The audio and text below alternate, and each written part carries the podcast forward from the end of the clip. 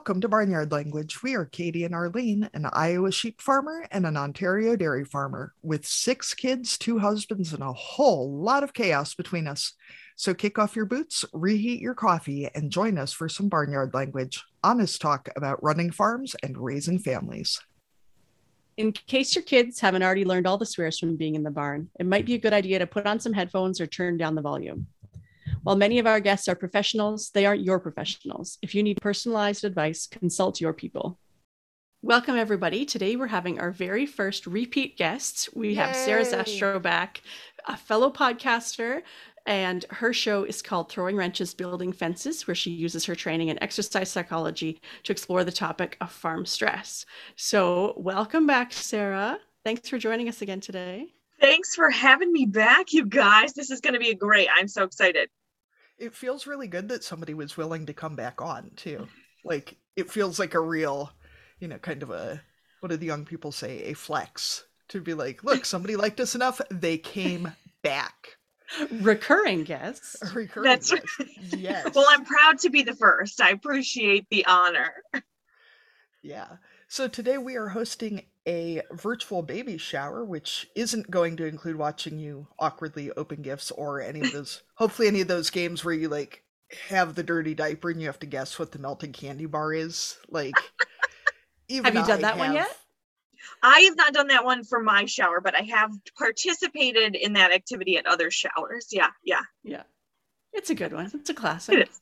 Yeah. But we will be sharing some advice from our listeners, which was actually asked for so, unlike most of the advice you will get from here on out, we did actually request that people tell you what to do. It's solicited advice instead of the usual yes, unsolicited advice. That right. That's so funny. You know, it's funny when people like tell me things, they'll be like, you know what? I have this hack that you just have to adopt right now for your whole entire rest of your life. I always say, I'm like, oh, that's a really great idea. I'm going to write that down. like, it's a that's good, really good way to like yeah, yeah, yeah. It's a good like thing to have in your back pocket, you know. Yeah. And we will also be playing a baby shower game, you know, just to keep it a little bit awkward. You know, just in case our show is ever not a little bit awkward anyway. and I decided that I'm running the game and I am keeping score. So you guys can be as competitive as you want. I'm just guessing that you guys, you know, both want to win. So we will start with our usual question because you've been growing since the last time we saw you. So, Sarah, what are you growing? Growing a little babe right now. I will be 35 weeks pregnant on Friday. So that's exciting. Due May 6th. And right now, there's not a whole lot growing around here, but we've got, we're getting corn and soy seed next week. So that's good. And ordered some vegetable seeds for my garden. So I don't know how the garden will look this year with the babe on the way, but we'll see how it all turns out. And that's about it. I've got my chickens going. I did, Katie, remember we talked about ducks last time? And I was like, mm-hmm. how are we going to do this ducks through the winter? So my husband rigged up this system so that their water like flowed away so that it didn't make this big ice puddle. And they are living their best life right now. We let them out like we got a ton of rain this week, so the yard's just flooded. So we let them out and let them do their thing, and they're just hilarious, quacking all over the yard. So anyway, but they're doing good. They made it through the winter, and my husband's slip and slide ice skate worked really well. So I think we'll keep that going for for next year. Oh, good. I saw one of our neighbors has ducks that we pass every day on the way home, and they kind of free range. And the other day they were taking off across the CRP, just I don't know where they were going, but they looked real interested in it. It was kind of, I don't know, it cracks me up to drive around to other people's farms and see what ridiculous things are happening. We actually sold a ton of our ducks, which has been nice, but then I also found the first tick on the cat this week. So we'll see. Maybe I'll get some more guineas. Maybe I won't let Jim listen to this episode. you know, guineas are guineas are the spice of life you know like they're loud and annoying but my god they are useful and handy and real ugly but you know i feel I, like you're describing me here sarah. Like loud and annoying but sometimes useful also ugly. I'm, I'm actually totally okay with that we well, only... if it if it makes you feel better, that's not how I would describe you. But I did just make But I feel myself that a in my guineas are the spice of life note here because I really like that. Have you got any new chicks for spring, Sarah? I see some people are starting to uh, get into that. Or are you just going to so try and no- carry on with what you got? normally, yeah, normally we'd have a brooder right now that's got all kinds of different chicks in, in it. But I told my husband, no, like I'm not, I'm not doing chores right now, and God knows I'm the only one who ever does chores. So yeah, no chicks this year. But I was, it was kind of funny. So we're in Tractor Supply. I'd had a horrible day, like one of those days where you're like, I've cried four times. I'm. This is going to be the last time I cry for the, the day, and you know, you're only It's halfway not noon through. yet. Yeah, exactly. So anyway, we go into Tractor Supply, and or I stay in the car from Tractor Supply because you know my face is all blotchy and red, and now you know with pregnancy, when I cry, I also get nosebleeds, which is just real cute looking. So anyway, he comes out and he's got this like just big shit eating grin on his face. And I'm like, oh my gosh, what did he do? And he told me, he was like, I'm gonna get chickens. And I was like, if you get chickens, you're gonna be doing all the chores. Like I'm not doing anything. So anyway, he comes out and he's got this shit eating grin on his face. And I was like, what? You know, and he says, I was going to um ask them for like a chicken box and just come out with an empty box, you know, those like very specific Yeah, the cartons that they put yeah. in. Yeah, and he's like, but I figured you've cried enough today and I feel, bad. So, and I was like, that would be a really funny joke, but also real glad you didn't do it today. not the day. See, he's Yeah. learning. Yeah, Arlene, I- exactly. I, really think we ought to get Sarah's husband on sometime. He sounds like he might get along real well with you and Jim. You could just We've just heard We a lot about set his, them up with uh, their his own show. taxidermy obsession before we started recording. So uh, Yeah, I think we should just have a husband spin-off podcast where it could just be the three of Yeah. them. might be a little shorter. I don't the know. get-go. Zach, Have you heard Zach's them talk? I, yeah. yeah. I actually was in Tractor Supply last weekend and heard the chicks and managed to leave without any, which I'm very proud of. I'm um not allowed to go to the local livestock sale anymore. And when I explained this to the the kid who's hired to come and do stuff, who's also a, a poultry aficionado, he said, Well, you know, if I bought chickens and then they just happened to stay at your house and you just like paid me extra for some chores, that's not the same as you going to a livestock sale. Like, you know, you're 19 and you're already thinking like this. I love it. Love it. We so the one and only time we went to the livestock sale, they also had a small animal auction that same day, or small animal sale, I should say. Mm-hmm.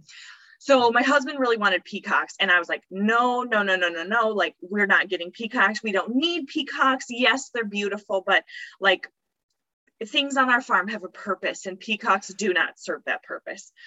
So we're walking along, and this guy's got peacocks, and my husband stops and talks to him. And as it turns out, of course, he doesn't live that far away. And so, you know, 48 people in common.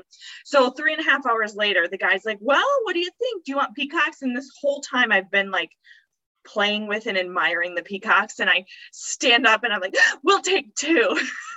Does it say how many peacocks do you have there, Sarah? yeah. So we have a mama and a daddy. Well, we so we bought two males and then we traded. They were brothers, and then we brought traded one of the males for a female at like a different farm.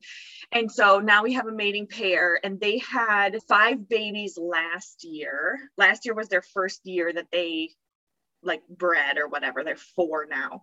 And so anyway, yeah, so now we had so we sold a couple a handful of them, kept one. And so now we have three peacocks. So what do you know? we uh, we have friends who have peacocks and a whole crew of kids on their farm and probably the first time i went over there one of the peacocks started screaming just as i backed out to leave and i legit thought i'd run over one of their children i have like people say guineas are loud i've never heard anything like that and they Yeah. said they roost on the deck outside their bedroom and that's what they wake up to every morning You know, ours, so we have a neighbor who has donkeys that are not that far away, but ours are like intimidated by the donkeys, so they they're not loud at all, which is sort of nice. Sometimes they they mate like late uh, July, August.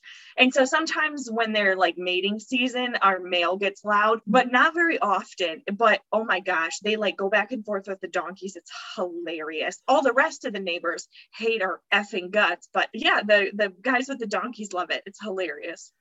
They so hate you and the people with the donkeys equally, probably, because donkeys are loud too. It yeah. feels very like old lady who swallowed a fly. Like, what do you do then to shut the donkeys up? Like, how far is this going to get before it's before it's done? Okay, well, on that note, uh, maybe we should actually get into our get show. to the baby shower. It's going to be like a five hour long episode, whatever. okay, so I did actually add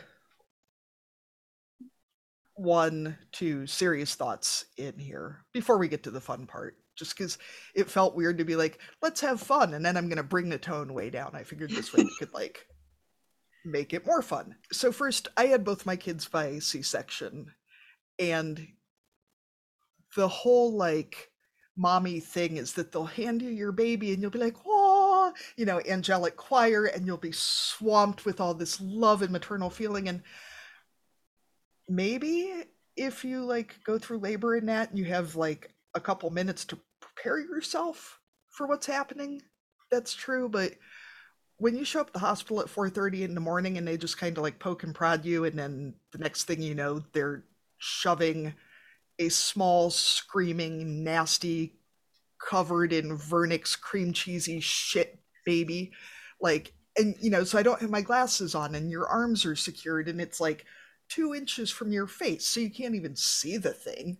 And it's screaming and it smells weird, and you know, you're all drugged up, and it's totally normal for it to take some time to even like this thing. You know, you're all hell's breaking loose with your body. And bodies postpartum are disgusting. Like, I'm just going to warn you now. Your body will do shit you didn't even know was possible. It's blah gross. And honestly, new babies are basically like a lump of bread dough that cries and poops. Like, you'll love them because they're yours, but they're not. They're not that great. Uh, you know, they get to be a that's, couple months old. They're a lot more fun. That's so funny to hear that because I feel like I've been preparing for like like one stage ahead. And then I got to this point. I just finished a book this morning that was all about childbirth. And then I got to this point and I'm like, shit, childbirth is just the beginning. Like, there's something after that that I need to also prepare for. And so it's good that we're talking about this today because I feel like that part of it you don't hear as much about. And so, anyway, that's good to know, Katie. I'm, I appreciate that insight because, yeah, I feel like that part of it I'm not prepared for at all not that I'm prepared for any of it, let's be honest, but be in my head, yeah. at least I've done a little homework. It felt a lot like planning a wedding, you know, that you spend all this effort planning a wedding and then 10 minutes later you're married and then you're like oh fuck like like jim was just telling somebody the other day that you know we brought the girl child from home from the hospital and you know in the hospital like there's nurses there's doctors there's people who are in charge, real adults who know what the fuck is happening. And we brought her home and we laid her down in the bassinet and we stared at each other. And I looked at him and I said, Well, now what the fuck do we do? And then I started sobbing because that's how postpartum works. And that's basically what the last five years has been like. Because yeah, you you get all focused on getting pregnant and you get all focused on having the baby and we don't really focus on the entire rest of your life. So, like, sorry to bring that in there, like, no pressure. but it's the entire rest of your life. Good luck. The other more serious thing I have is that we have an amazing doctor, which we are incredibly lucky for. The things I hear from people about their healthcare providers, they work for you. You are paying their bills trust your instincts. If your doctor makes you feel stupid or unheard, you know, they are fairly educated in medical stuff. You are the expert on you and your baby. And so if they have better things to do than listen to you, fine. Get a new provider. That's fine. It's you so... can fire them. it's so interesting to me. So my husband has had some weird health symptoms and we've been through the ringer with doctors and nurses and all this stuff. And for you guys who don't see me, I look like I'm about uh, now, not now that I'm pregnant, but on a normal day, I look like I'm about 21. Um, you look like you're about 15, Sarah. I'm sorry. Yeah. yeah, yeah.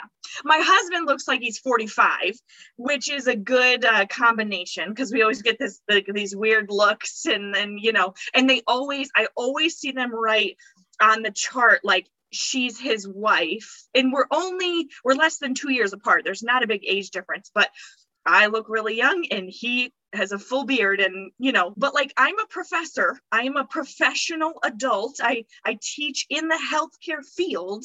And so doctors all i every single appointment i get this look like oh fuck she knows what she's talking about and I need to quit being a dick. I'm like, yeah, you do. Also, you shouldn't be a dick to any patient, no matter what their background is. So, yeah, I, I have like zero tolerance for that kind of bullshit. And I'm quick to pull it out, but all, or like to call it out, but also I'm not sure how that's going to work when I'm actually in labor, you know? And so for our OB office, there's five different OBs and I've met all of them and I like four of them. One is okay, you know. So it's kind of one of those things like, well, we'll see how see who's there on call when I actually deliver.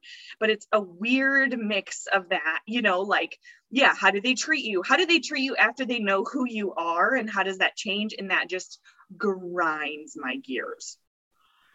And I will say, as someone who we also delivered our babies at a small hospital, and there was a, a rotating shift of, of OBs, and you could have any number of, of people depending on the week, that when it comes right down to it, especially if you're not having a C section, the nurses are doing most of it, right? The doctor shows up to catch the baby at the end, but we had fantastic nurses. We'd never met any of them before, and they would do anything for me you know like they were incredible and they you know they're the ones holding your hand and getting you ice chips and and doing the the majority of the work and then you know the doctor shows up for a few minutes near the end but yeah as long as you you've got your nurses on your side you should be good.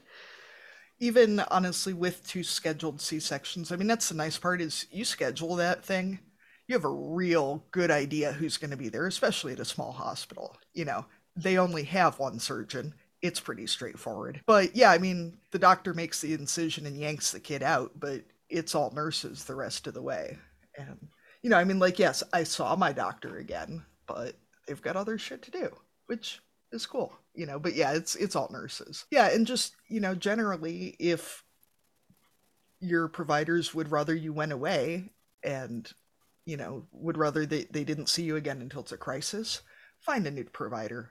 That's, yeah you know, I know I had a lot of complications, especially with the boy child, and having providers who said, you know, we would always rather see you in here and have it be nothing than to not see you in here until it's a real problem is incredible. And nobody should have to deal with healthcare providers that don't feel that way.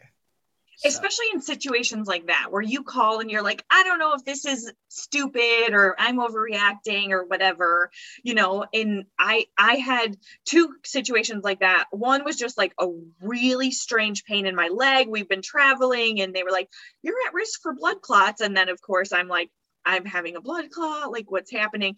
And so, but they were so good about it. And I feel fortunate in that because you already feel stupid, do like calling or going into the ER, you know, and you're like, I have this weird pain in my calf, you know. My meanwhile, it's the middle of a pandemic and people are like like worse off than you, right? And so it's it's yeah, really reassuring when your providers are kind and like explain things and don't make you feel like an idiot about it, you know? Yeah. It's, yeah, life is too short to deal with providers who are shitty. So, mm-hmm. you know, and I, I understand that it's absolutely a place of privilege to have an option to just find somebody else. But if you yeah. can, just do it. It's not worth it. I know. All right. So what's next in here?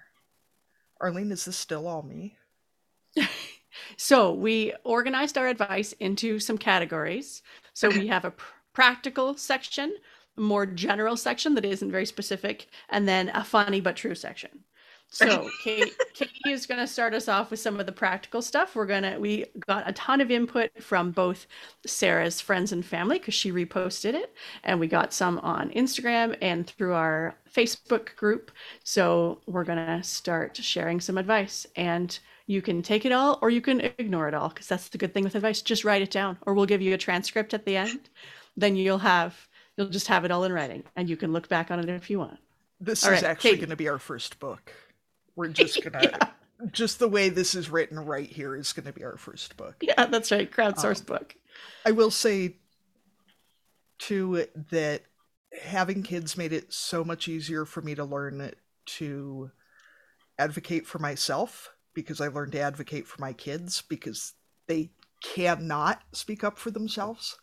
And once you get that practice of advocating for somebody else, it's a lot easier to do it for yourself. And then you can be even more of a badass than you already are. All right, so practical tips baby wearing do it. It's amazing. You'll have two hands again, which is glorious. And I know you're an exercise psychologist, so you know about this, but the number of repetitive motion injuries you can get from hauling your kid around on your hip is bonkers. So we have a couple different recommendations here. Somebody wrote in that they loved the little frog wrap for the itty bitty newborn stage Okay. and the K'tan, the Ergo. It's a really personal thing. So if you can find someone who has different carriers that you can try on, or there's a group called I think it's what Babywearing International, maybe that has. Sometimes there's stores where they can Yeah. rent them or you can try them on, bring the baby in. So because Yeah, yeah, I like you said, depending on the baby, depending on your body, some of them work and some of them don't, or what you want to I do. went into a buybuy BABY store, which we don't have any local in our area, but my sister lives in a big town. So I was visiting her and went in and tried a bunch of them on. And it was really surprising to me how many of them were not comfortable. Yeah, based on my shape, you know. And I went in before I was like enormously pregnant. So that you know, obviously is going to change things. But it was, yeah, it's really interesting. I got the Moby wrap as a baby shower gift. And then, but I think I'm going to get another carrier for when they're bigger because the Moby's just for, I think like when they're just itty bitty. And so I think that'll be super helpful. But I might go back in there, like back to the store and be like, okay, now that I'm like, have a baby with me, you know, what does this look like? And so that's really good to know. All right, baby wearing. It's such a some down. babies some babies like to be held really close so mine really like to face out like to be able to see the world some really want to be snuggled up some of the carriers like once they move onto your back they're like attached to you which some kids like i had more of like a backpacking style carrier that i used a lot because they were in a frame and they were kind of up above me and they could still see around. Like my kids were like the i want to know what's going on. Like they didn't need to be snuggled in so much but they wanted to be able to see what was happening. So yeah it totally depends both on your body and what your kid likes. The thing that made a lot of sense to me too was I didn't really get the point of baby wearing until somebody pointed out that you've been wearing your baby for nine months. Your kid is used to hearing you talk and being bounced up and down and walking around and being in constant motion and getting that constant sensory input. So f- most babies love that. It is very soothing. And I know for myself, like I had added in here that I used the Medalliolette, which is also spelled as like Mai Tai. It's a soft, unstructured carrier, so it's very adjustable. I can't with any of the structured carriers, they just don't fit me right. But she always liked to be carried really tight. She still does. So, you know, it's just a matter of finding what works for you. And especially if you can find someone who will loan them to you or whatever, you know, so you can try them out, because that's really the only way to find what you like. We had another listener wrote in. This is Janice from our engineering episode. Said that one thing that surprised her a lot was the relationship between the the old style cloth diapers and the clothesline. And she said they were like a synergistic dream, dried faster than the dryer, and the sun bleached them back to white. Also true with undies as your kid gets bigger, that sunlight removes any sort of protein staining like that. So spit up, poop, whatever, sunlight. Also good for barn clothes. yes. Also Yeah. good for everything.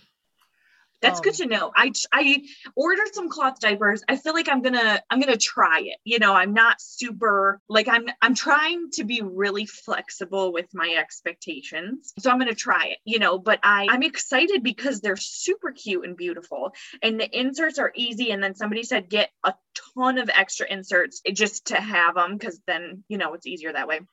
So I'm excited to try it and like see how it all works out. You know. Yeah. And then she said they did. She says, I'll add there's absolutely zero shame to choosing disposables. We did cloth at home during the day and disposables at night. And if we were out and about, worked well for us. And then I had added if you do disposables or formula or whatever, Costco membership paid for itself the first time I bought diapers. Seriously. The like, you know, apocalypse size box of wipes and you know before i had kids and in cleaning groups and everything people were like i use wipes for everything and i was like the fuck are you? And now i'm totally like like the dad in big fat greek wedding you know with his windex. I'm like get a baby wipe it'll be fine you know whatever. All formula is made to the same basic standards. There are fancy formulas that have more bells and whistles or whatever. Your kid will be fine on the cheap stuff unless they have allergies or whatever. Like if you want to buy the expensive stuff cool if you buy the cheaper stuff, your kid will be fine. I mean, I fed my kids the cheap stuff, and they maybe that's debatable. Maybe I shouldn't say that they're fine, but they seem all right. But yeah, the the price difference and the Costco brand diapers are amazing, as is the Costco brand formula. I actually liked the diapers better than the name brand ones. One of our listeners wrote in, and if you haven't listened to our episode that came out yesterday with Courtney Wyckoff from Mama Strong. She has a lot to say about core strength and pelvic floor net. But one of our listeners wrote in and said, get a belly binder no matter what. Um, no matter if you have a vaginal birth or a C section, your organs are like, and I quote, freaking out as they try to get back to where they were, and it helps. If you have a vag birth, just know that it can take a while for everything to feel normal again. It took seven months before I could do tampons again with my first. Same with the C-section, because your organs have all like gotten up to your collarbones or whatever, and it takes a while for everything to squish back down into place. I did And- order a belly binder, so I'm glad to hear that because I wasn't sure like which one. And so I ordered the one that had the most parts and it can be like, I don't know, retrofitted a hundred different ways. So it's good to hear that. As someone who has uh, a fairly substantial diastasis and now has a whole string of hernias down at diastasis, do whatever you can to protect your your core and I already have a well, yeah, it's it's uh pretty severe, I would say. I don't know. We'll see how much it closes up. But yeah, she's a good two finger width, which is not good. Yeah. But yeah. we'll see. But This it's also good that you're someone who recognizes this already, right? So many of Yeah. us True. didn't even know that this was a thing to look for or to worry about or to, you know, care about, you know, before pregnancy or even after multiple pregnancies. So so knowing it's something to look out for is, you know, you're already ahead of the game. Absolutely. And the other one, and I think this is from the same listener, none of us know what we're doing. This is like, I see Arlene bolded this because this is it. We are all making it up as we go. And mom communities can sometimes place premiums on parts of motherhood, and they are all bullshit. If you are loving, feeding, and protecting your baby, then you're killing it and don't feel guilty if it goes a way you weren't expecting. And another listener wrote in and said, after you're home, don't wake the child to eat. Let the child sleep and you sleep too. Everyone will tell you two to three hours, and I don't disagree, but for Cripe's sake, no child who has all the vocal organs necessary will starve silently. It will let you know when it is time to be fed.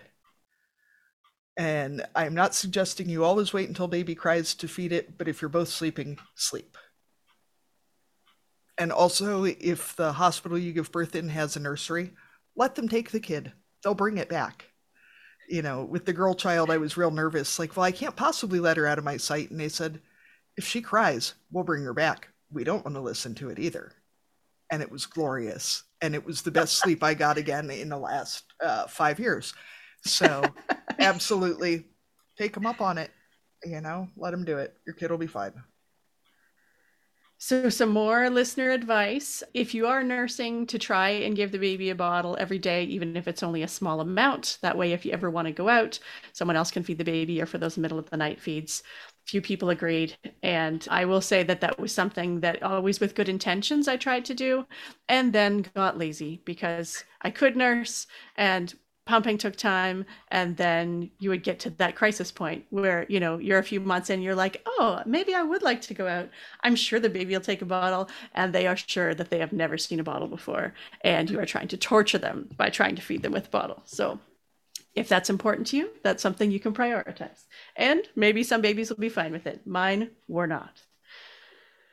Yeah that's good advice. I feel like i've been on the opposite end of that, where I was the first babysitter that this baby had ever had.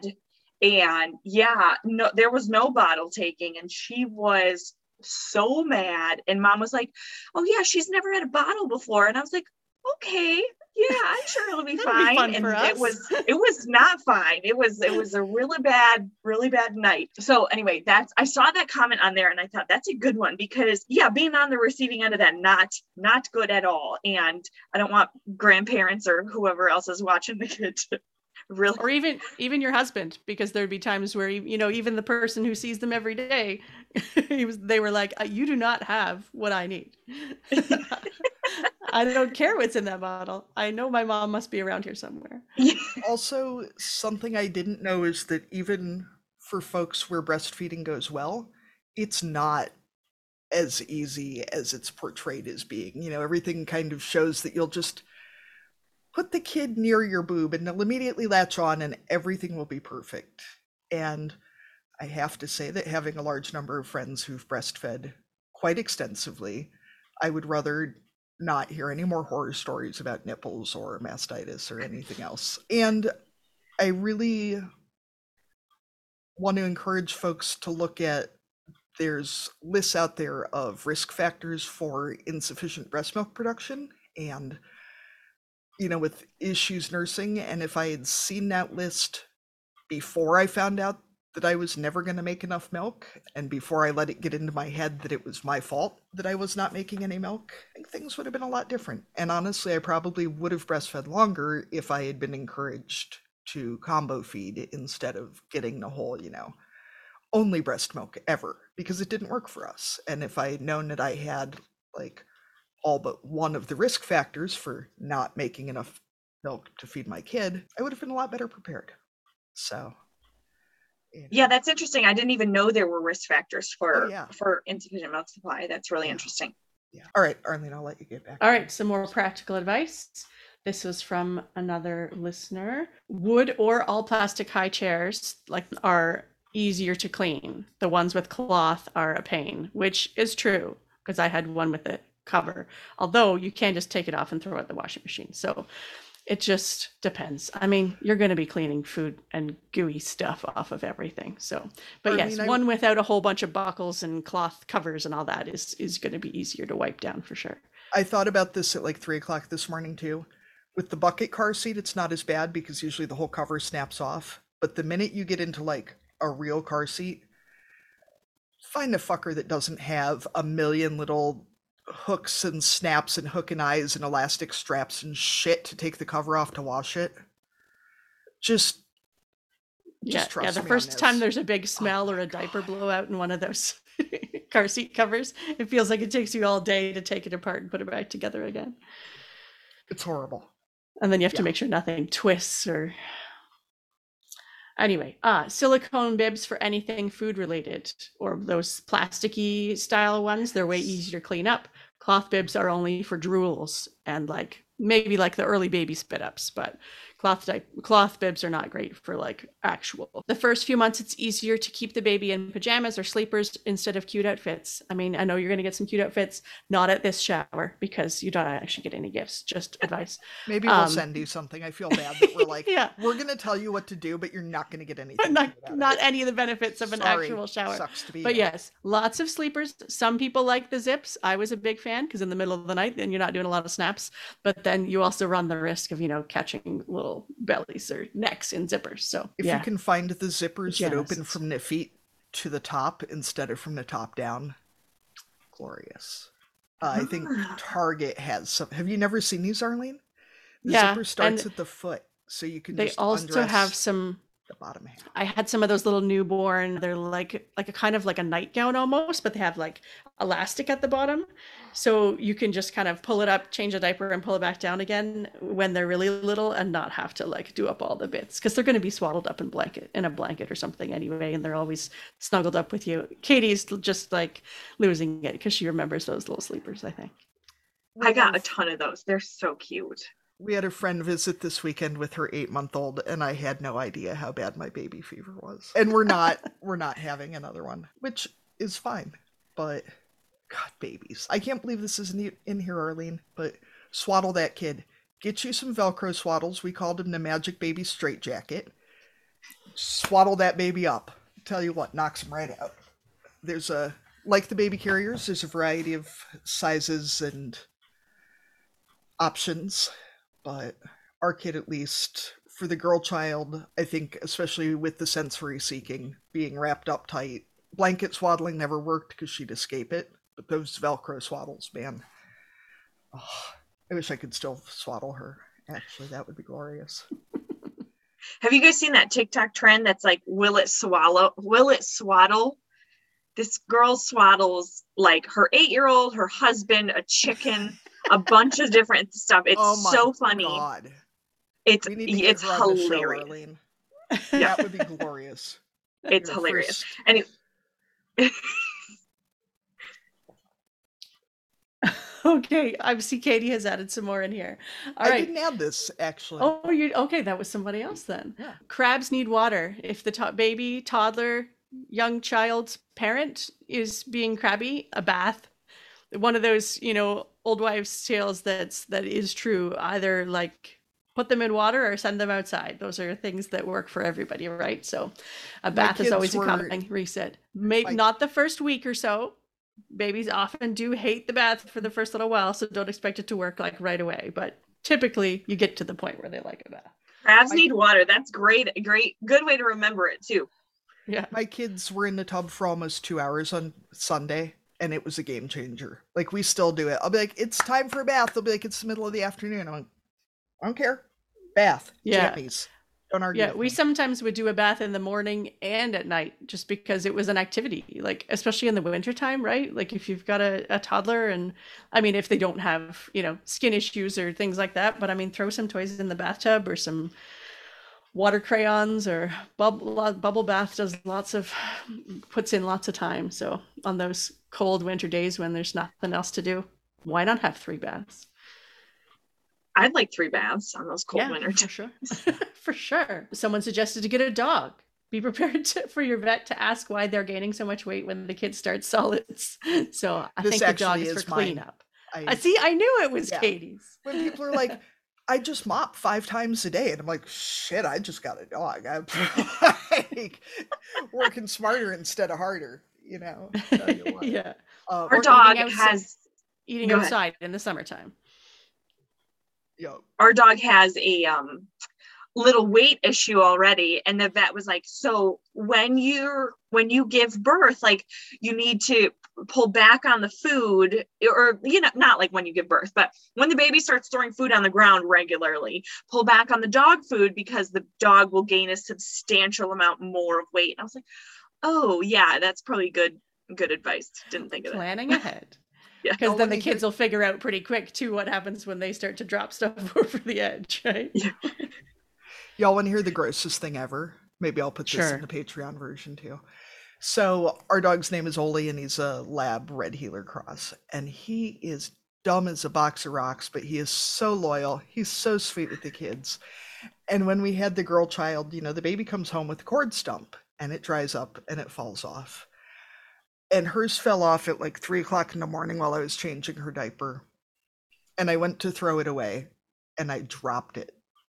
And before I could pick it up, Oli ate it.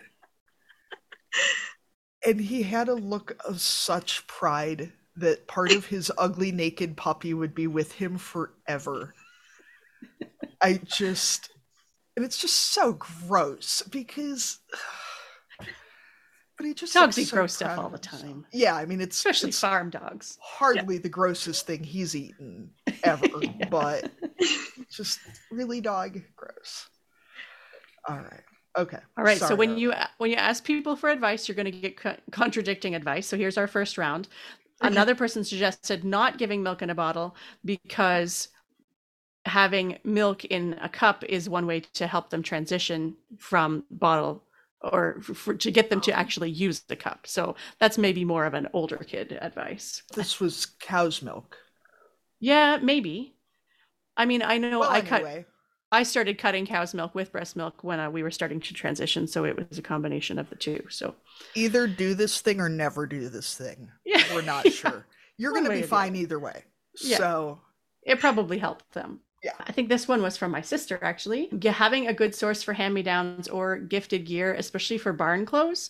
I mean, the types of clothes that some people are maybe going to donate anyway. If you put it out there that you're looking for the stuff that, you know, if the knees are already blown out or they're already stained, but you want those for around the farm, it's good to uh, let people know that you need that kind of stuff. Boots, splash pants, an extra stroller. I know we had a, a barn stroller and a going to town stroller so that the barn stroller didn't stink up the vehicle or didn't smell when you were in stores. Air tires. That's a for great, great piece of advice. I wondered about like having a barn pack and play, like one Mhm. that just stays in the shop, you know? Yeah. Interesting. air Very- tires for for the for the farm one are important. I know a fair number of dairy farmers who have put, you know, small babies in a bucket car seat and hung it from the pipeline, Mhm. you know, because the kid just swings back and forth and is happy as a clam. But again, Yeah. Don't do this with your good car seat because you're never going to get that smell out. yeah, that's right. And then the next advice actually is about playpens. So this one was they had a playpen that was a tent and it was helpful for her because she loved gardening. So it had like the cover on the top that was tent like. And depending on the temperament, temperature, and timing, you could have a kiddo nearby while you work. Another listener said pack and plays can go anywhere. So a playpen is a good place to put a baby down. Even if they're not happy about it in the moment, you know that they're safe there. So if you got to put them down to do something else, yeah, having a barn playpen or pack and play would be a great idea. Another person suggested a wooden wagon with good rubber tires. You can use that longer than a stroller sometimes. You can go from baby to toddler and then you can haul stuff around in it later. They can pull it around and it gives them a little bit of room to sit and play once they're sitting up and easy to clean. And good baby monitors to do those non baby friendly tasks. I know I would cut the grass with a baby monitor stuck inside my bra so I could hear them when they woke up from their nap. And having a list of local teenagers to help kids keep kids busy at home when you're doing other things or doing errands.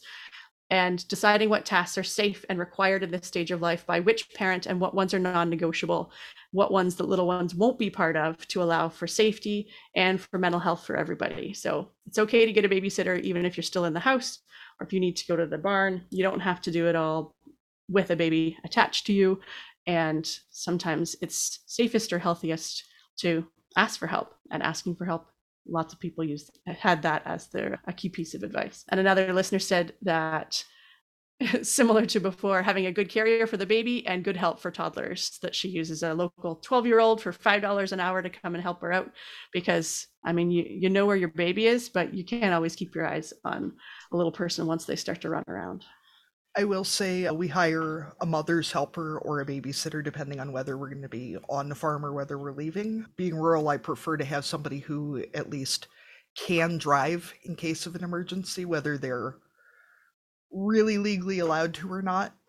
You know, I mean, our our 16 year old babysitter, whatever. I think she's actually I think she's still 15 because she doesn't have her license yet, but she can drive. She could in case of an emergency, and you know it At 12, I would rather they still have some adult supervision. At 16, I assume she knows what she's doing. But we hire help all the time when we're still home, just cleaning house, doing farm stuff, taking a nap, whatever. I prefer to think that we're introducing our kids to the concept of having a village and, you know, listening to other adults. Sounds better than I just have shit to do, whatever.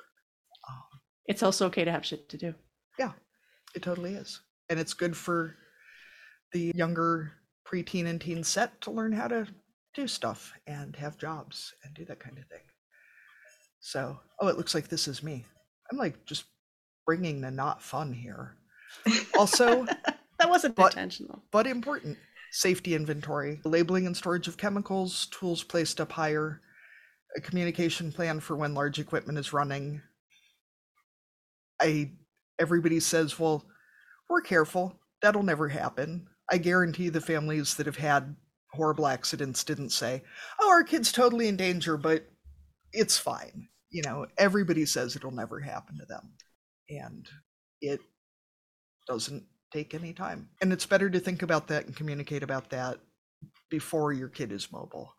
And like one thing we've done is that I put a lot of signs out at the end of the driveway that there are kids on the premises because if your farm is like ours, we get a lot of folks who don't live here pulling in and out. And so they're less likely to know that there's a risk that there are kids, you know, running around. And I'd just rather give them a heads up.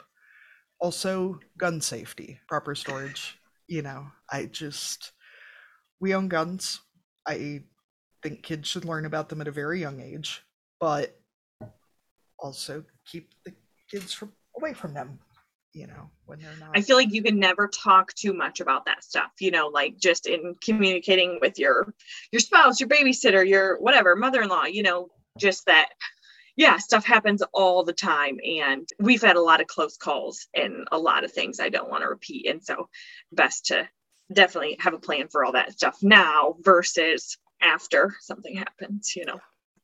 and livestock too i mean we sometimes as adults get a bit complacent right i mean maybe not so much chickens but you know depending how friendly your peacocks are or you know like even small animals can be dangerous with little kids because little kids don't always know how to to react around them and yeah our our farm dogs and our you know like sheep and sheep and goats can be can be very dangerous for children because they get kids can get overconfident right because they think oh i've seen mom do it i've seen dad do it i can get in this pen but you know that that doesn't always turn out well for for little people And kids are loud and fast and will fit through a lot of places that adults won't. So there's, you know, a lot of places they can gain access to that hmm we can't. And just accept that your kid's totally going to eat cow shit and it's totally going to happen sooner than you expect. I we have one gate on our farm that every kid who visits licks this gate. I don't know what it it's just a pipe gate. Like I don't know what it is about this gate on the cow lot that just says, "Please lick me." Just just do it. I still the girl child was maybe eight months old the first time I found her chewing on one of Jim's muck boots. I mean, it's gonna happen. Just accept it. Another one of our listeners wrote in and said that they're on kid number two, and we've discovered the magic of a red light bulb. It's glorious for nighttime because the red light is calming for all humans, signals the brain that it's time to sleep, allows you to see in the dark but not have to turn on a traditional light. And C makes the nursery look like a brothel, maybe not the intended effect, but still neat. In our house, we replaced a lot of our outlet covers with the ones that have the built in nightlight, and that's been glorious. Super fast and easy to do. They're like five bucks, and then you just have nightlights everywhere, and the kids can't fuck with them because they're That's a really good idea. I got one of those hatch. It's like a sound machine, but then it also does color. And so the red would be easy to do. That's a good good tip. The night lights though on the outlets, that's a really good idea. Especially, like, hallways and stuff the like bathroom. Yeah. Mm-hmm. Because you don't need a lot of light to pee, but it's nice to not be in the pitch black. And somebody else wrote in and said you won't need this for a while, but for older kids, having snacks readily available where you can grab them, oh, where they can grab them on their own, non perishables in particular, so you don't have to worry about things going bad or expiring. Applesauces and baby food pouches are a great invention. This is a great idea for adults too. We have a whole basket of snacks. I've just given up. Whatever. We never had that until I got pregnant and was super nauseous and like needed to eat every four minutes. And yeah, I think I'm keeping that. That is handy, you know? Someone else wrote in and said, when you're potty training, bring a potty with you everywhere. Not every place has a bathroom, and kids don't give you much notice. And I added, we had a little folding potty seat that was just like, just to make a regular size seat smaller, but it folds small enough to fit in my purse. Lifesaver. Because little kids, you know, their, their little butts will just fall right in otherwise. And Yeah.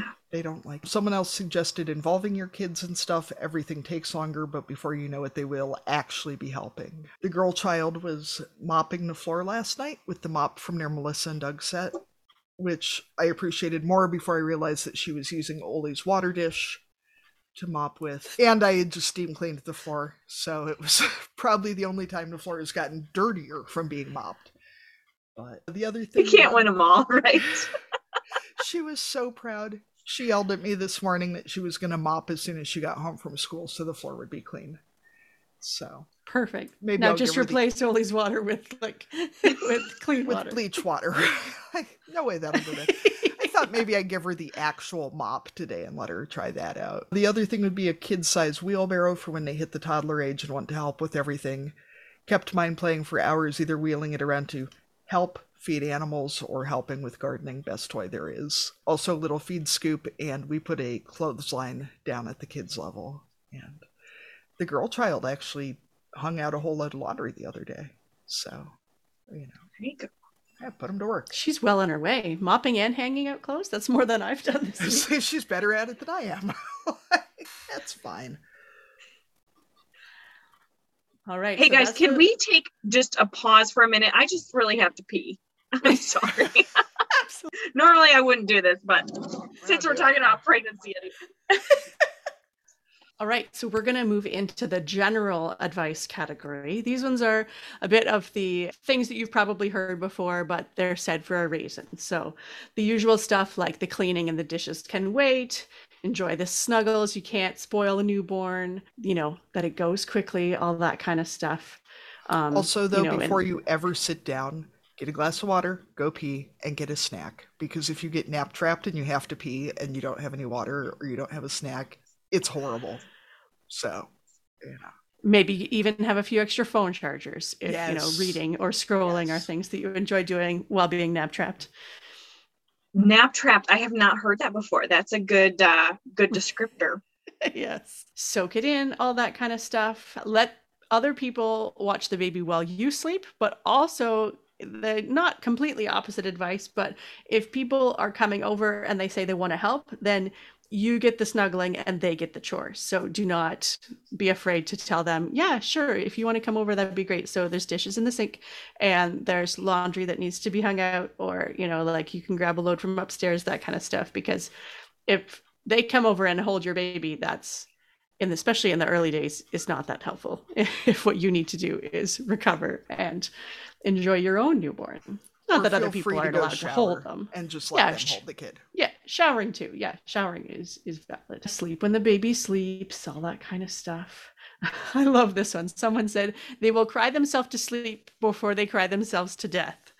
So just the idea that there are some times where they're just going to cry. And i will say we had a crier. My first was not a happy baby and it was we had a really rough first year even we'll say because she was not a contented child. And there are times where i mean you can do all the things and they're still going to cry. And you know if you need to take a minute and take a breather go outside for you know a minute and scream scream into a pillow these are all things i've done.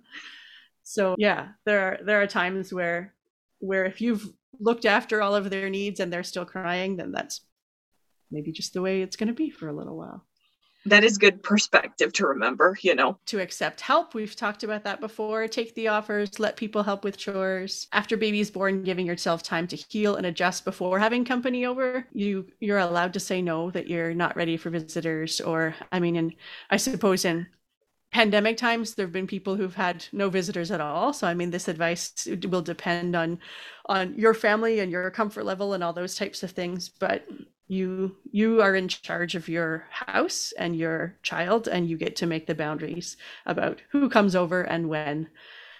And you need to let your body heal and rest too and it's not just about the baby's needs it's also about yours. I Um, had this dream. So babies due may 6th we'll probably be right in the middle of corn planting. And i had this dream that i had like three people come over and i was like you hold the baby you do the dishes you do the laundry you mop the floors I'm gonna you do that. delegating that is the dream now just make it Listen, come if you're- true if you're coming over i'm putting it to work good job see I, you're I already fully on track support that. You know, I our family motto at this point is that you can either help or you can go home. You know, it fits Yep. real well with the you can be helpful or you can be quiet. Yep. You know, if you don't want to do either of those things, you can leave. That's Yeah. that's fine. You know, life's too short. That's not worth it. We have another round of contradictory advice. So, one person said ditching schedules and following the baby's cues was a lifesaver for them, and that their schedule still varies. And then for other people, schedules are what they or their child needs, and that brings what they need into coping. So, schedules are not, it's up to you. It's up to your baby. okay so We'll arlene you have four kids your kids are older Mhm. do you think that the way like as a baby like if they like schedules if they like to be held if they like regiment and routine does that carry out through teenagehood I think like is that just a person point, it depends on the baby's personality I'm going to say not I don't think consistently all the way through to teenagehood necessarily. I would say for the first few years of life for sure. I think as they get older then they get different coping mechanisms and I mean like my my oldest who is my very fussiest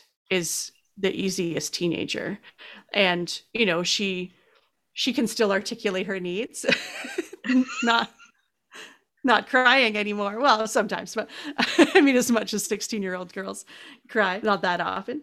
But yeah, I mean, I, I think that they, as they get older, yeah, they, some of those natural instincts, I suppose, have, you know, society and, and family routine have kind of, have taken over a little bit, right? Because we're not, because with four kids, we can't adapt to each of their needs all the time, right? Right. So, yeah, yes and no, nature, nurture. Okay. I don't know. That's interesting. I just wondered, like, for some of the, especially the like the contradicting stuff, I feel like it totally depends on your kid and your lifestyle and your situation, you know. Mhm. But then with multiple kids, you know, it makes me wonder.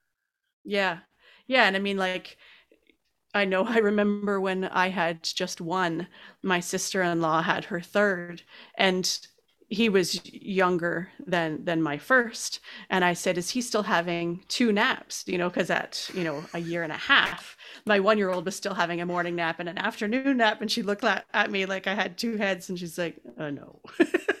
Because you know if you have one kid you know if they have two naps a day then it's like okay that's that's what they're going to do. But once you like i remember my second and third and fourth their first nap was usually in a car seat going somewhere because it was like all right we'll get the morning routine done put the baby in the car seat and go somewhere to burn off energy for the older kids they can sleep in the bucket for a while and then maybe their second nap of the day might be in their crib or in a bassinet or something but yeah they just adjust to being on the go That's so funny. Good to know. Good to know. one of my advices on this too is that you know I had all these rules and all these real strong beliefs before I had kids, and at this point I'm down to like car seat safety, sleep safety, and not being a dick. I, you know, Yeah. like that's really what it comes down to. Like, is my kid reasonably safe? Am I raising an asshole? Cool. You know, everything past that is just gravy, you know. And also, if you make mom friends and they seem like they'd be horrified if you just like went into their diaper bag and grabbed a snack or something, like we're all very just find what you need, You know, you came to my house, you know where the diapers are, you know where the wipes are, you know where the snacks are. Like, find those parent friends. Don't bother with the people who are like competitive about having the best, perfectest children because there's no reason to go looking That's- for stress. And Yeah, ain't I think- nobody got time for that. Exactly. exactly. Yeah.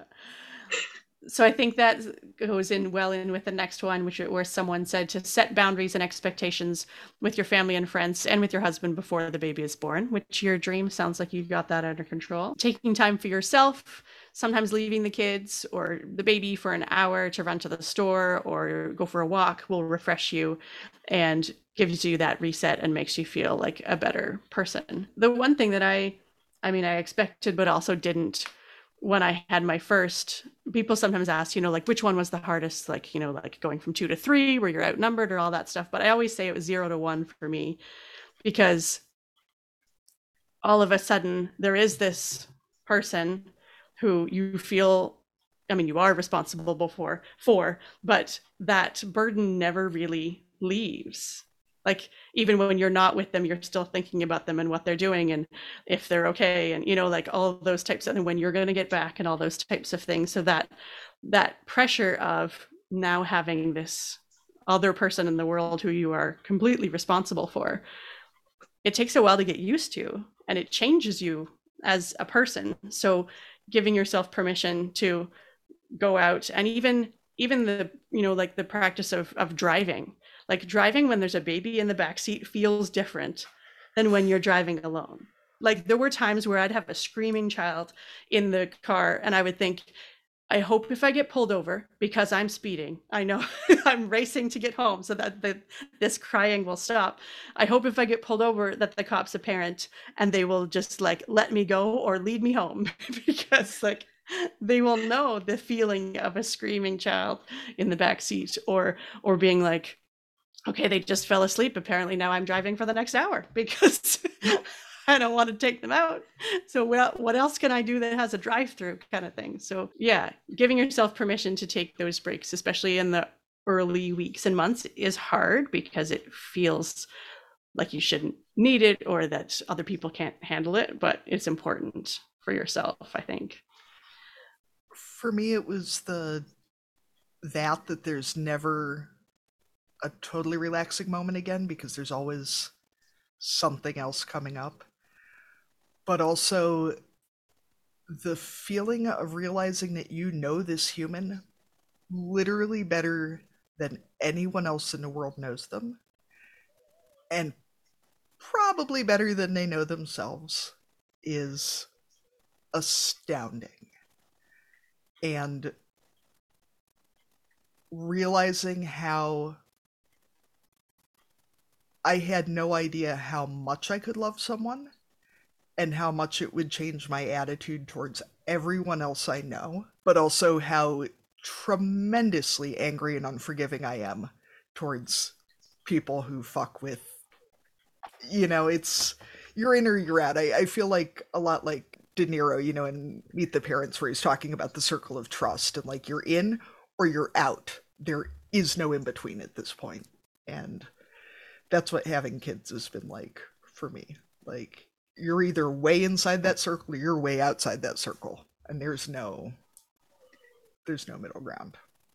And it's sometimes even I'm almost four years postpartum. The boy child will be four in two weeks. I still occasionally feel physically ill from how much I love my children, which was not something I was expecting. You know, we're taught that loving someone is a very positive thing. And I mean, not that loving my children is not a positive thing, but I did not anticipate how physically overwhelming it would be.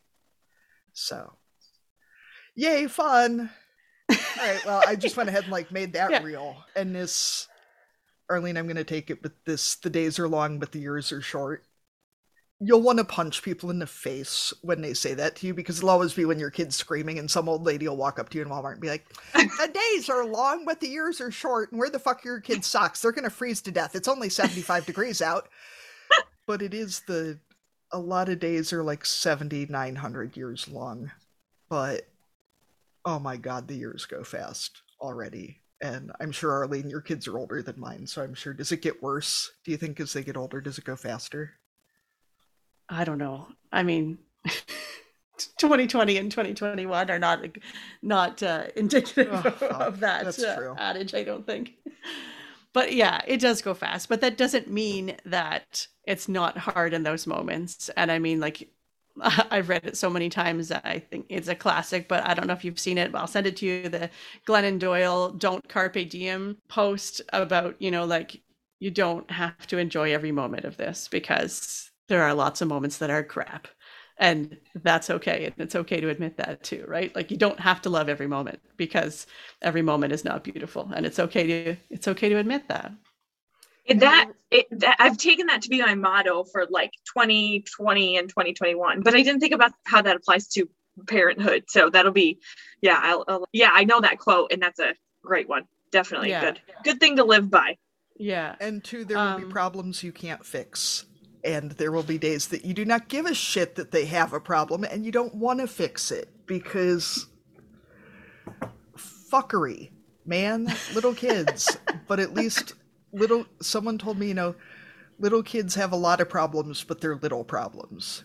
Big kids have fewer problems, but they're like, got somebody knocked up, got busted selling drugs, flunked out of school kind of problems, you know, like the girl child lost her baby box cat from Gabby Cats the other day. We've been hearing about it for four days. but at least it's an inch and a half tall plastic figurine from Walmart. Like, yeah you know, it's big it's big for her but in the uh, the big picture but in the grand scheme of things. And Yeah. she did find it this morning. It was very sweet. Whew, thank goodness But it's good to, you know, to get practice dealing with the problems when it's things like baby box cat instead of like yeah teen pregnancy and drug dealing and whatever else teenagers get up to. I don't know. I assume like that's all this- they're doing. yeah yeah for sure. That, that's it. I really liked this one because i hadn't thought of it this way before but someone mentioned to enjoy ev- every age because it's all beautiful and don't dread any of it. And i think we sometimes get into that mindset of like oh well just wait you know before long they're going to be terrible twos and then three is even worse and four is you know like there's i mean yeah, like we said there's challenging parts to all of it but there's also amazing and funny and cute parts to all of it too right? Like so you don't have to dread them being 16 months because that's when this such and such happens right? Like just enjoy the age they're at. Every part of it has challenges and every part of it has good stuff too. Also, So- if I could get rid of anyone ever saying, "Oh, so and so's such a good baby," all babies are good babies. They're fucking babies. That's like, that's the point. Not all of them are good sleepers. Not all of them are good eaters. Some babies are easier than others. But I would love to never hear, "Oh, so and so has such a good baby," because what, like all other babies are garbage. Like, they fail at being babies yes, big fat F at being a baby. You suck. zero zero stars for that baby Yes, zero out of ten. Bad baby. like the fuck, it's a baby. I That's And I- I do feel like the biggest piece of wisdom I give new mothers and new parents in general is that newborns are horrible because I think people expect that they should just be so enthralled, and I'm like, don't dread any age katie newborns are amazing in such a way because you get to meet this new little you are making a person. You are making an entire person. But you're making a person who's not going to be able to do anything fun. And you're going to spend a lot of time worried that their head's going to fall off. I've been assured that their head cannot actually just fall off. See the thing is this is why we have to have a doctor who's super chill because like the newborn stage is my favorite. Like if you could get if i yeah if i could just do the first month bring it on Oh, six months, man. Once they start smiling and they're cute and they, their heads aren't falling off, like, you know, you can't poke their brain through the. T- Newborns need to cook longer, man. That's all I'm saying. i'm not dreading any age katie none of them Well, yeah, All right, I'm gonna all finish up- now. no teenagers have their good qualities too Okay. super helpful yeah, but They their can milk heads aren't squishy anymore, Well, so well, that's, that's true. Yes. All right. So last one in this section, last few in this section. Take it one day at a time. This too shall pass. And three people wrote, pick your battles. So those are the phrases we always use, but they're true for a reason. Good All right, mantras to live by. Yeah. Pick your battles. All right, Katie, you get some of the funny but true section. It's especially good. We are getting your- to near to the end of the advice. to to practice picking your battles before they start getting weird because like the girl child asked the other day why tights aren't pants and i finally just walked away because i don't i don't know i don't know why tights aren't pants they're not they should be I, I think are tights not pants? Okay, I don't know. We're gonna skip that because I don't think you have to wear something other. over them anyway if anybody can explain to me why tights aren't pants that'd be great somebody said if you like the first one don't take a chance on a second I fair enough. I think there's a lot to be said for if you like the first one, get pregnant with the second one before you really think about it.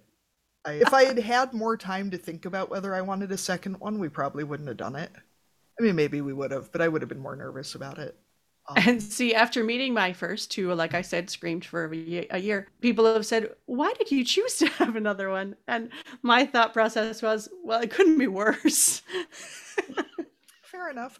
My, uh, I love we you know, survived. in our situation trying to explain to people that our second kid was tried for but not planned because it took four and a half years for the first one. So I didn't think it was going to take a month for the second one. I'm sorry, I was not anticipating that. Having them Katie, how close- close are yours together? 16 months. Okay. Yeah, I will say it's harder for the parents because you have two kids who are real close in age. It's great for the kids. They're best friends. They do the same activities. We're getting through the, you know, we got through the diaper stage all in once. We're getting through all of it just bang, bang, bang. But I did hear a thing the other day about a woman who had three sets of twins in two years. And I'm going to go ahead and say that's a lot. That's a lot. I do know somebody who had two sets of twins in two years, and I thought that was a lot. Well, in her defense, she found out about the third set after she got her tubes tied. She was actually already pregnant. Oh, no. But six kids in two years. Also, no matter what, people will come up to you and say, Well, you've really got your hands full. Just stare them down. They'll never actually be helpful. They won't offer to help you with anything. They'll just point out that you're busy. It's fucking. I feel like I'll just like my that's great advice. I'm gonna write that down. I'll need some sort of catchy slogan for for that as well. Yeah, you probably shouldn't yell abject fuckery at old people in Walmart because you'll probably get banned and then just do curbside pickup anyway. Whatever. Someone else wrote in and said until they're ready to potty train, the only one being trained is you. Can confirm. If they're not ready, it's not going to happen. They're not going to go to college assuming that they are physically and emotionally healthy and typically developing they're not going to go to college still peeing in their pants. So just let it let it do what it's going to do. Also, I don't know whose Aunt Terry Schmidt is, but she's a smart woman. Leave your vacuum in the living room when people come over say, "Oh, I was just about to vacuum." And don't stress the small stuff, enjoy every second. That. I uh, was just about to vacuum that. Oh my gosh, that's awesome. I commented back and said it's hard, but I'm finally getting able to remember that if someone wants to complain about my housekeeping, they can help or they can go home. You know. Yep. Also, if you have the resources to pay somebody to help clean now, do it. It's glorious. Now, I had never seen this advice before, but I think it's fantastic. Put your kid, little kids, in light up sneakers. And to quote this per- this person, then you can find the little rascals in the dark when they don't want to come inside. I commented I buy the Western Chief boots for our kids because they come in cute colors and they light up. And the light up shoes are machine washable. And it, you know, I said it's like laundry disco because, you know, you throw them in the front loader and then the lights go every time they go around. It's like a little. My life is really lame, whatever. Um, you know, you got to take The little fun where you things, right. get it. Yeah. So, as we finish up the listener advice segment, we also want to share the advice that's the most important, which actually contradicts just about everything that we've talked about up until this point, which is to go with your gut.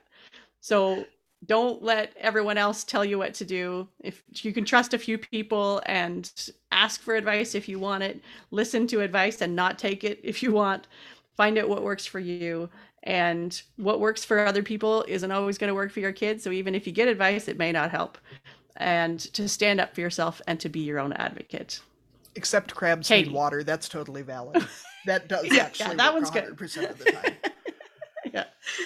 All right, Katie. One last bit of advice from you, and then we're going to stop piling on her. Oh, I have two, but what have you got? Oh, two. Okay. Well, um, you get to um, talk one more time. Ever? be really no, just no. just okay. One the biggest just thing, on giving Sarah advice. The biggest thing I learned was that there are a lot of things that are common. That does not mean they are normal. And so just because depression and mood swings and that are common postpartum doesn't mean that you shouldn't get help for them if they become an ongoing issue. And just because it's, you know, you hear so many moms going, well, every mom pees themselves when they sneeze, or every mom's got a belly pooch or whatever, which is totally fine. But if you're having pelvic floor issues or health issues or anything. Just because it's a common thing doesn't mean it's normal and it doesn't mean that you need to accept X, Y, and Z.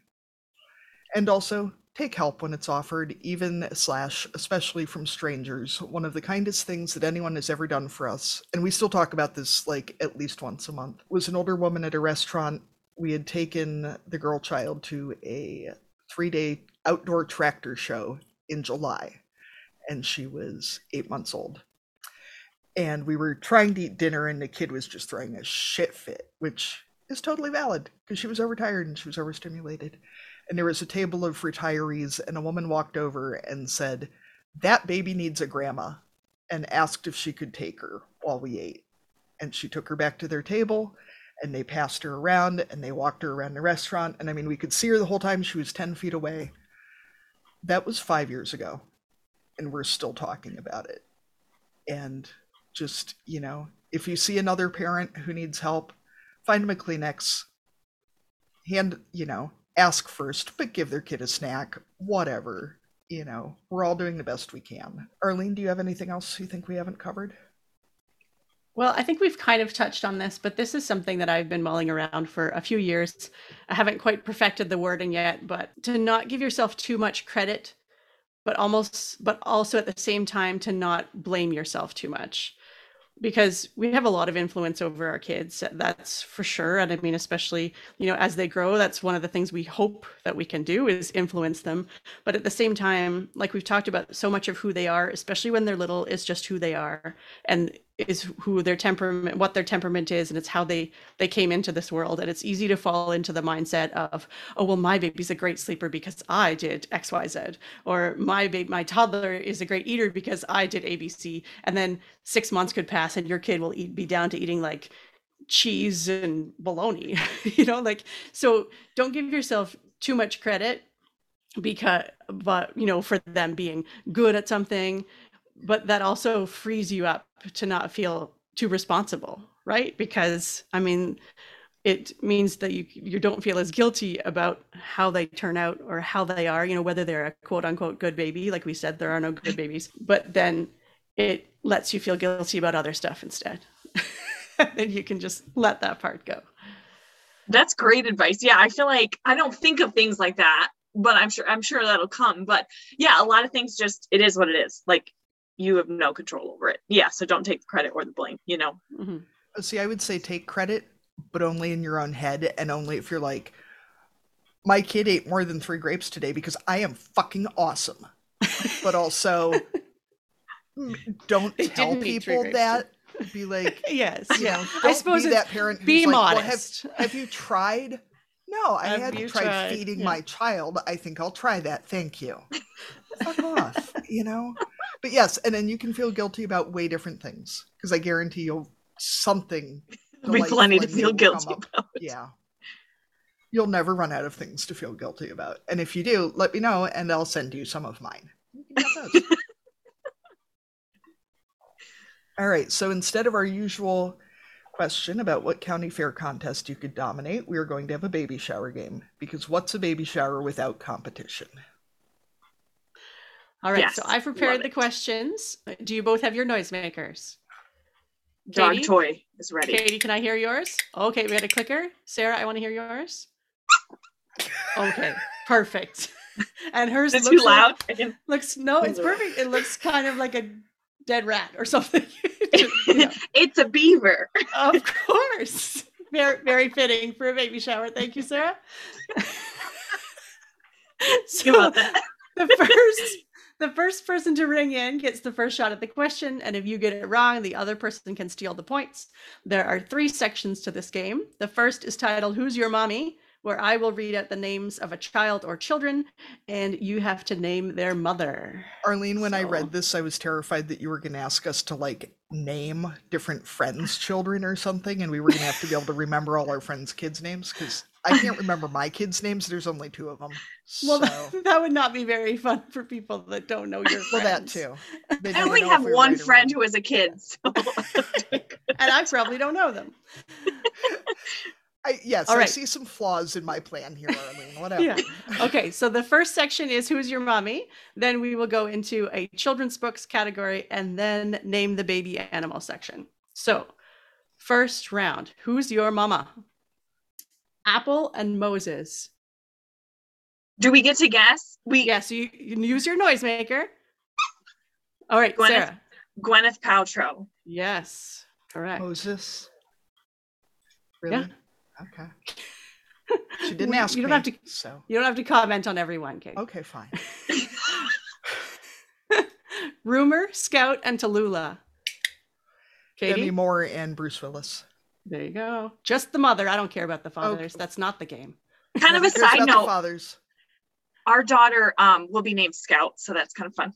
Oh, well Yeah. done, Demi. Liza Minnelli. It's Judy Katie? Garland. Yes. I don't even know who her father is because who cares? Judy Garland's your mother. Julie Judy Garland is Liza Minnelli's mother. Oh, yeah. Oh my gosh, I didn't know that. Okay. So much drama. Yeah. Art, Lisa, and Maggie. Art, Lisa. I feel like it's a, sh- is it a cartoon show? Uh huh. It's Oh, Marge Katie? Simpson. Marge Simpson. I was going to let you have it there, Sarah. The next one is Kate Hudson. Oh, Goldie Sarah? Goldie Hawn. Is that her name? yes. Yeah. Okay. Caroline and John Jr.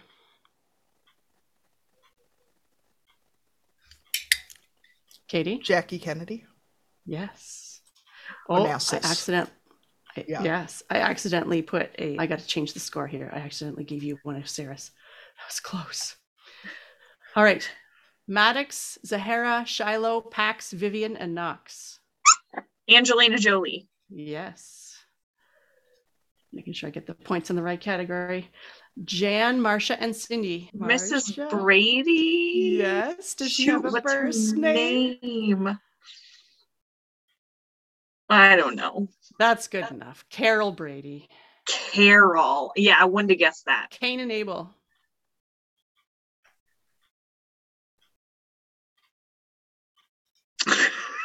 My Is it- Catholic mother would be so disappointed.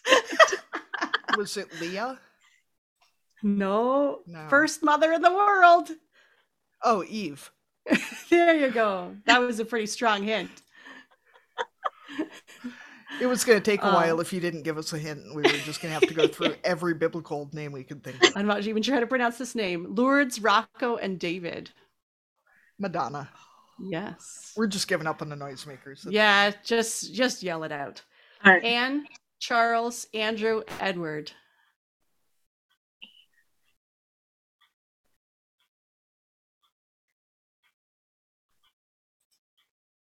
Anne, Charles, Andrew, and Edward. Is it Queen Elizabeth? Yes. I don't. Oh. Does she have a last name? She like Madonna? I should know that. Her uh, the Prince Philip was Mountbatten, but I don't know if she has a last name or not. Is it? Isn't I've been watching The Crown. a Windsor? So is she a Windsor? The House of Windsor. I don't know. We'll Okay. Google that later. All right, All So this is the last in the category of who's your mommy. Bam Bam. Oh, Bam. Bam Bam. shoot. I should know this. Fred and Wilma? No, that's the next door neighbor. They have Pebbles. Who had? There you go. Oh, Okay. Betty. Betty Rebel. Betty Rubble. All right. Now we're into the children's books category. Current score is one, two,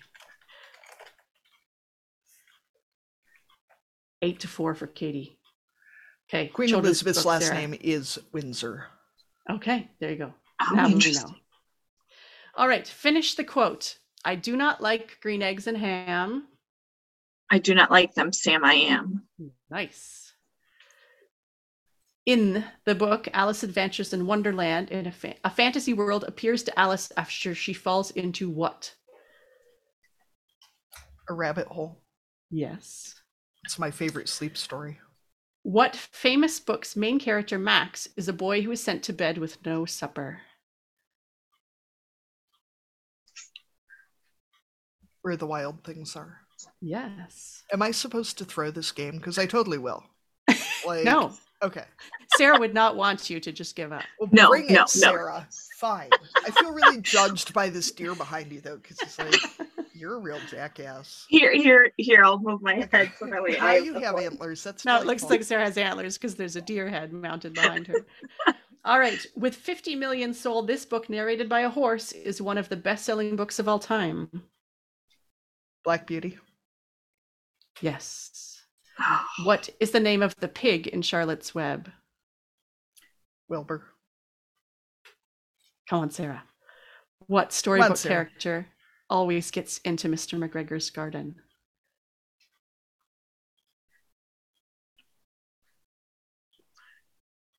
No. No He's idea. got he's got two movies now. Don't let your kids watch them. Those movies are horrible. I'm just going to go ahead and say it. Peter Rabbit. Were you going to say that, Katie? Peter Rabbit. Yes. Oh, Stuart Little is what type of animal? a mouse. Nice. All right. Now, the final section the names of the baby animals. So I will name the breed or the type. I don't know. What's the genus? I'm going to name the animal. Species. yeah, I'm going to name the animal. You're going to tell me what their baby is. All right. A baby alpaca is a. Calf. Katie, do you Is have it an a answer? Cria or is that a llama? It is a Cria. An alpaca. and Bizarrely, I thought about this in the shower this morning because we played this game at my baby shower, and I was like, "A Cria? Is that a baby alpaca?" That is Wow. funny. It's our You have a good meld, mem- Arlene. Yeah, We're you've got a good memory there. here. All right. What is a baby bat? It's a pup. It is a pup. Nice. I'm impressed by your knowledge. This is why I can't Uh. remember phone numbers or my children's names or what happened two Triv- hours ago. Trivia, bring it on. Yeah. A baby- song lyrics? Absolutely. Trivia? Yes. Anything useful? Never. Not when I need it. All right. A baby fish. Fry. Yeah. Goat. Kid. Kid. I'm giving that one to Sarah. Do it. Goose. Gosling. Yeah.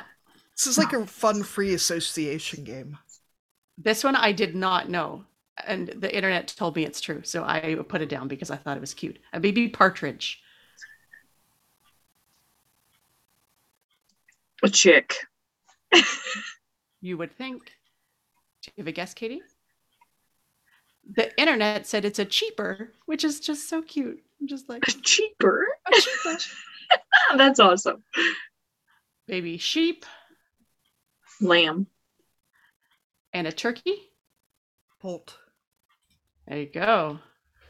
Okay, now, Sarah, you lost. I'm sorry. That's okay. I'm like about the least competitive person ever. I'm like, oh, Katie won. Good for her. Yay. That's so nice. Congratulations. Thank you. What's Thank you for prize, Arlene? playing. Sorry. That was a fun game. Good job, guys. Yay. I appreciate Is my prize that I get to go visit Sarah and vacuum her floors, do the dishes, yes, yeah. Go hold her baby. hold the oh, baby if once when she it's has a shower and you can Okay. vac yeah, don't don't knock its head off. Thanks, Arlene. You're the one who seems concerned about the baby heads. All right. Do we have time for cussing and discussing? Or do you think this do. episode has gone on long enough? no, we're under two hours. We're fine.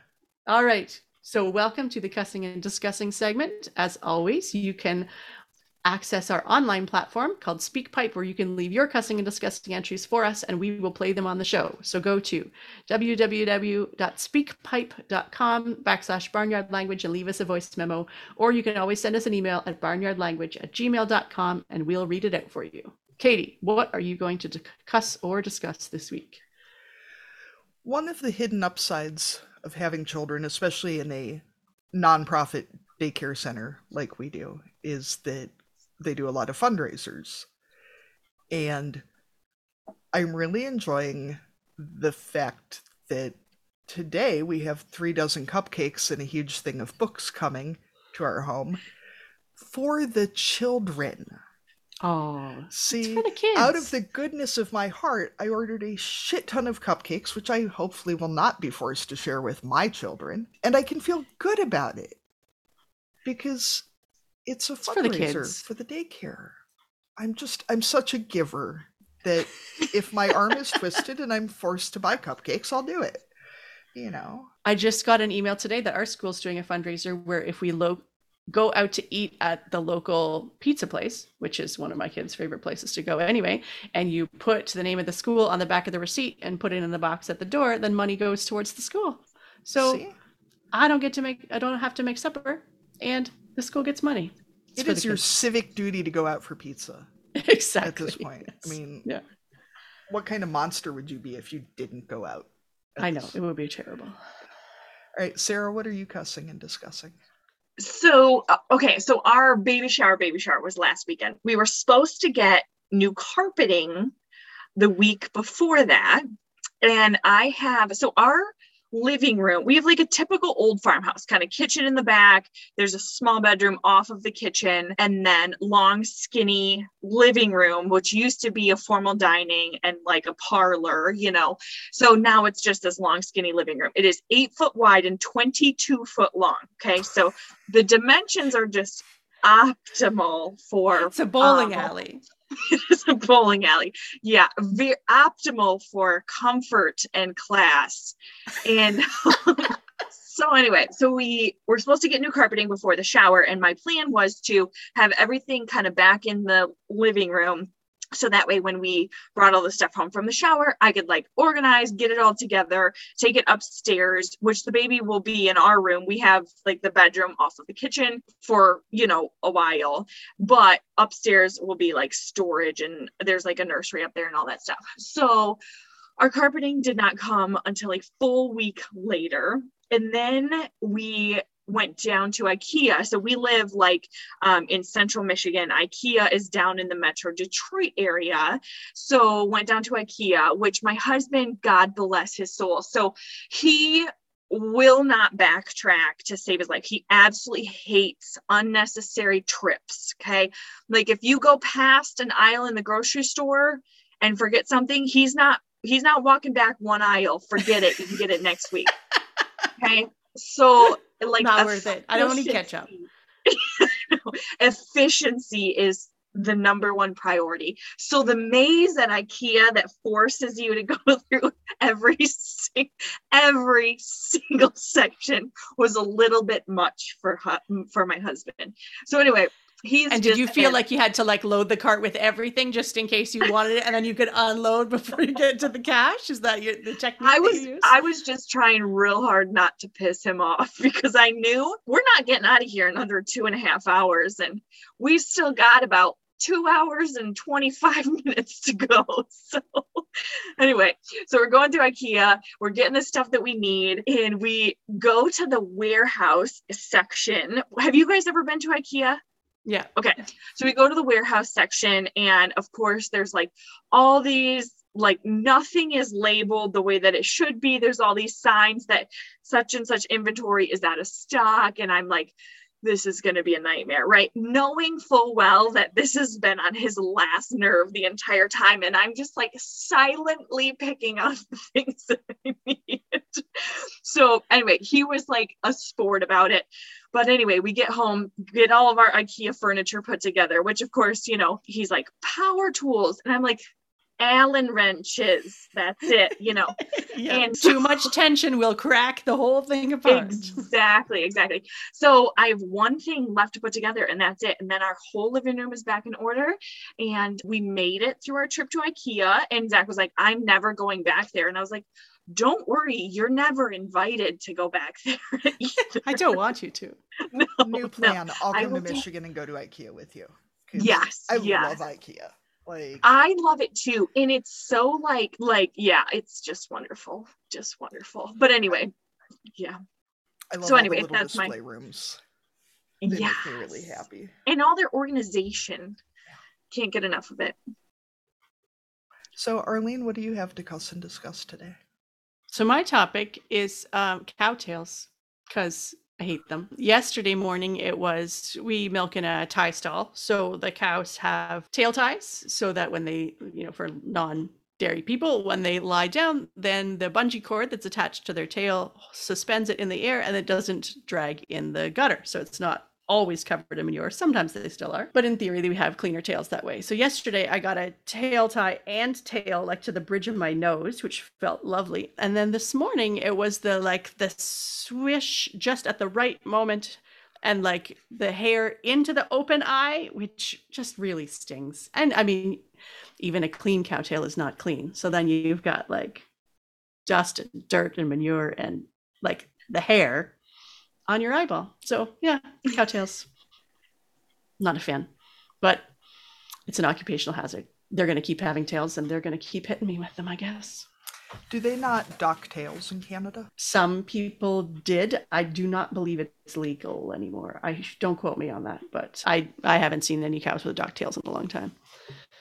I think one of the funniest things I've ever seen was uh, several years ago. We went to the Dairy Expo in Madison, the World Dairy Expo, and we walked past one of the barns, and they had all the like. I assume they have a proper name. The tail toupee extension. Oh, the fake the uh, the fake the switches. switches, were, yeah, like, like, hair on- extensions for cows. yeah, they were like on a clothesline in front of a fan drying in this huge door in the barn, Yeah. and I was just like, "This is the most ridiculous thing I've ever seen." Because it was just like a whole line of fake cowtails. Yeah. It's like the Oscars for cows. They they Yeah. need their hair extensions. Yeah, I mean, it, it really is. It's a big, big deal. Yes, for sure. So we want to thank you, Sarah, so much for joining us again today. Would you like to remind people where they can follow you to see baby pictures in a few months, what your podcast is called, all that kind of stuff? Yes. So I am throwing wrenches, mending fences on Facebook, Instagram, TikTok, Pinterest, YouTube, all that stuff. And I will send you guys those links. That way you have them as well. And yeah, I'll be posting baby pictures and all kinds of stuff. I am planning on doing a bump date because I've like fallen from carrying high up to now she's down lower. So my belly looks a little different than it did a week ago. So that's kind of fun. So yeah, I'll be posting all kinds of different stuff on there. And uh, yeah, thanks for having me on the show. I appreciate it, ladies. Thank Thanks you for coming. Yeah. Thank you for joining us again today on Barnyard Language. You can find us on Facebook, Instagram, and TikTok as Barnyard Language, and on Twitter, we are Barnyard Pod. If you want to connect with other farm families, you can join the private Barnyard Language Facebook group. Patreon is a service where you can commit to making a small monthly donation, which goes towards the making of this podcast. We would love it if you became a patron. Today we got the okay from Sarah to record video for the episode, so part of this episode will be available to our Patreon community.